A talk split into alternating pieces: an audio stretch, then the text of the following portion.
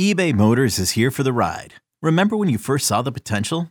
And then through some elbow grease, fresh installs, and a whole lot of love, you transformed 100,000 miles and a body full of rust into a drive that's all your own. Look to your left. Look to your right. It's official. No one's got a ride like this. There's nothing else that sounds like, feels like, or looks like the set of wheels in your garage. With over 122 million parts, you can make sure your number one ride or die stays running smoothly, so there's no limit to how far you can take it. Brake kits, turbochargers, engines, exhaust kits, roof racks, LED headlights, bumpers, whatever your baby needs, eBay Motors has it. And with eBay Guaranteed Fit, it's guaranteed to fit your ride the first time, every time, or your money back. Plus at these prices, well, you're burning rubber, not cash. Keep your ride or die alive at ebaymotors.com. Eligible items only. Exclusions apply. The Arizona Fall League is up and running. Jordan Lawler looks amazing. Kumar Rocker, let's talk about it on Fantasy Baseball Today in 5. Welcome into FBT in 5. Today is Saturday, October 8th. I am Frank Sanford, joined by the Welsh, Chris Welsh. Make sure you give him a follow at IsItTheWelsh on Twitter.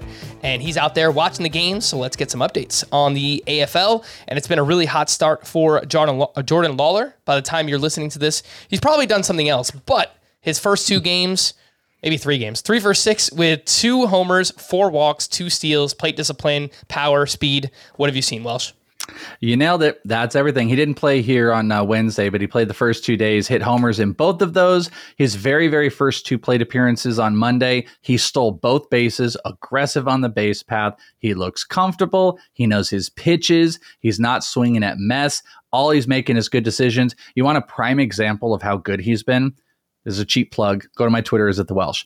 Go look on Tuesday, and you're going to find a video where what Lawler does is he hits a ball, and it's a great video because it's right in on him. You can really see the swing in him. He hits a ball, the ball gets in the air, and he immediately goes, ugh. You could hear it. I'm that close. You can hear his frustration.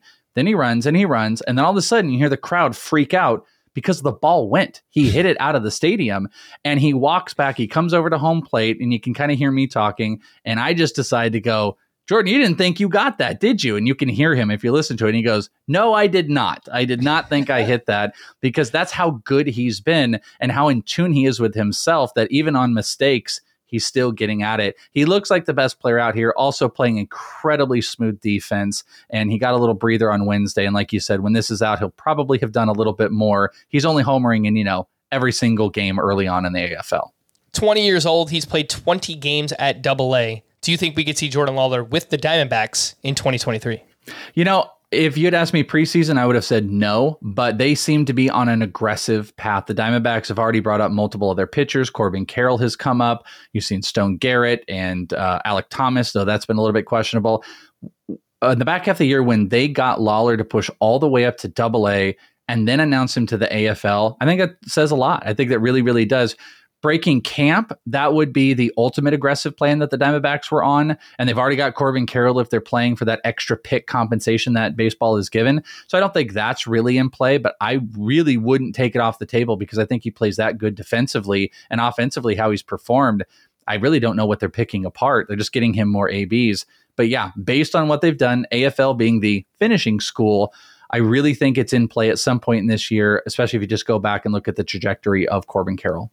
Let's talk about Kumar Rocker, a very polarizing prospect. We know he was drafted back in 2021, top 10 pick with the New York Mets. Did not pass his physical, did not sign with the Mets. He came back in 2022, top 3 pick with the Texas Rangers. He pitched 1 inning out in the AFL. His major, his professional debut, basically. He has not pitched in the minor leagues yet. He walked 3. He struck out 1. The delivery looked weird. It looks like he was throwing warm-ups, but it was actually his delivery. Welsh, what's going on with Kumar Rocker?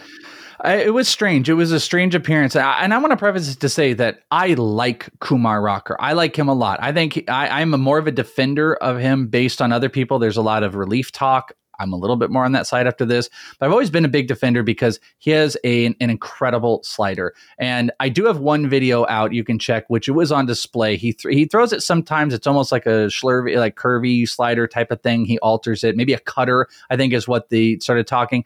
But it's a dominant pitch. And the problem is you've got to have a third pitch, which has been the changeup. But in this one, his fastball had nothing. It was all over the place. It topped at 97. It looks like a big fastball, but he didn't know where it was going. He had zero command of it.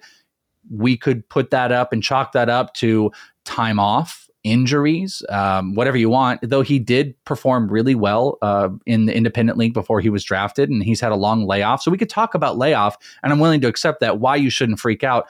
But you know, it was kind of chalked up after like, hey, this is a great performance. It wasn't a great performance. He walked three. He was all over the place. Lefties killed him. And that's something I think we need to watch. The first three batters were lefties. He threw all fastballs early on, had no command. When he got a righty, he threw sliders, struck him out. Another lefty came back up, fits. He's got to learn the proper pitch to lefties and righties. And that's why you need that. If your fastball doesn't work, you've got to have a third or fourth pitch. The changeup's got to get more involved.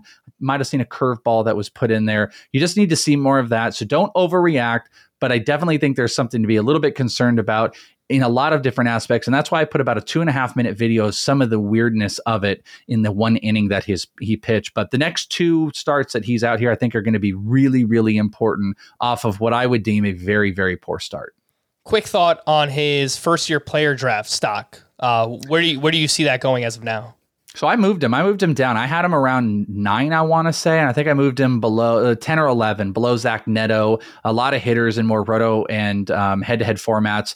I'm going to prioritize over pitching. So I was, you know, in a points league format, Kumar would have been a lot more up, but I think he's got to come down. I think he's more in the case of like a Connor Hadjerpi, who's in that range of like probably, again, 9 to 12, or in a points league, they're probably closer to 5 to 7 or something like that. But he is no longer the number one guy. He's in a group of 2 or 3 others. All right. Do you want to hear more about the AFL? Then you can check us out on Fantasy Baseball Today, Spotify, Apple Podcasts, Stitcher, your smart speakers, or anywhere else podcasts are found. And thanks for listening to the Fantasy Baseball Today in 5. We'll be back again on Tuesday morning. Bye-bye.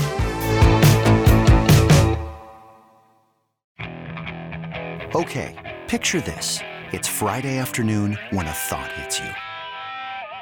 I can waste another weekend doing the same old whatever, or I can conquer it. I can hop into my all-new Hyundai Santa Fe and hit the road. Any road. The steeper, the better.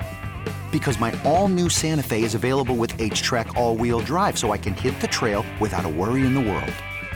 Heck, with 3 rows and best-in-class rear cargo space, I can pack the whole family in with all our gear. We've got available dual wireless charging for our phones, so we'll never lose touch with civilization, and we won't lose touch with the primordial power of Mother Earth.